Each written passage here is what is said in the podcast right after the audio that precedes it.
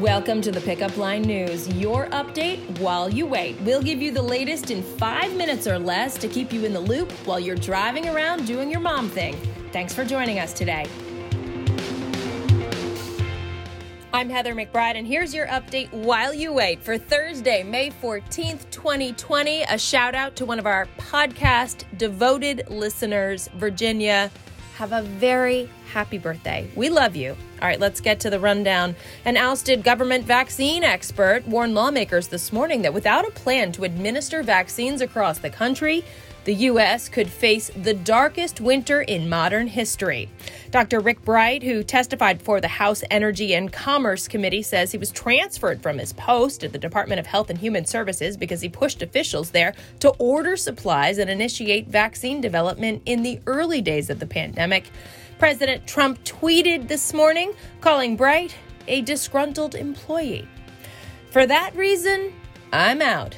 Distance learning gets the thumbs down from some school districts around the country, prompting officials to end the school year early. Various reasons include no longer having to prepare students for end-of-year standardized tests, some students' challenges accessing the internet, and, oh, you're going to get this one, the stress of homeschooling on parents.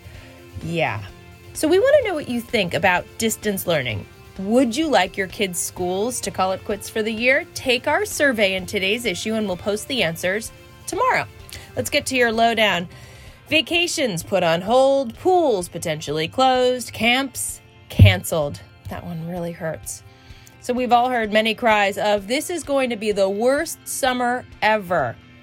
Parents around the country panicking and asking themselves, what the hell are we going to do? Great advice in today's issue on what you can do to manage expectations. We're talking yours, we're talking your kids, save you from some disappointment, and maybe save the summer.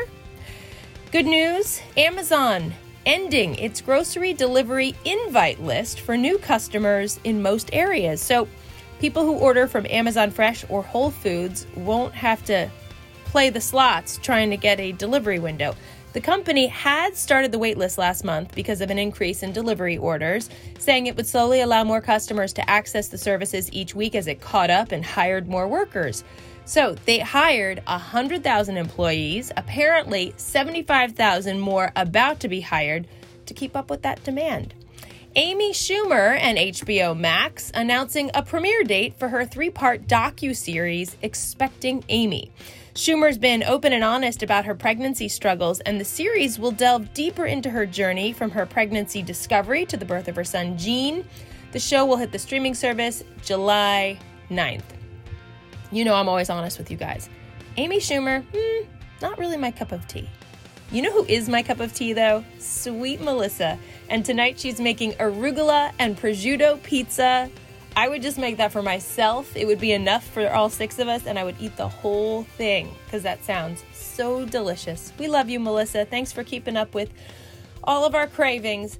And finally, we're toasting Bono's big birthday, hooking you up with his sixty Songs That Saved My Life playlist. Check it out and have a great Thursday, guys. Thanks for joining us today. Subscribe to get your daily news update while you wait, and also sign up for our daily digital newsletter. Just visit w w w dot the pickup line dot net to sign up, or you can text the word pickup line, that's one word, P I C K U P L I N E, to the number two two eight two eight. See you next time on The Pickup Line.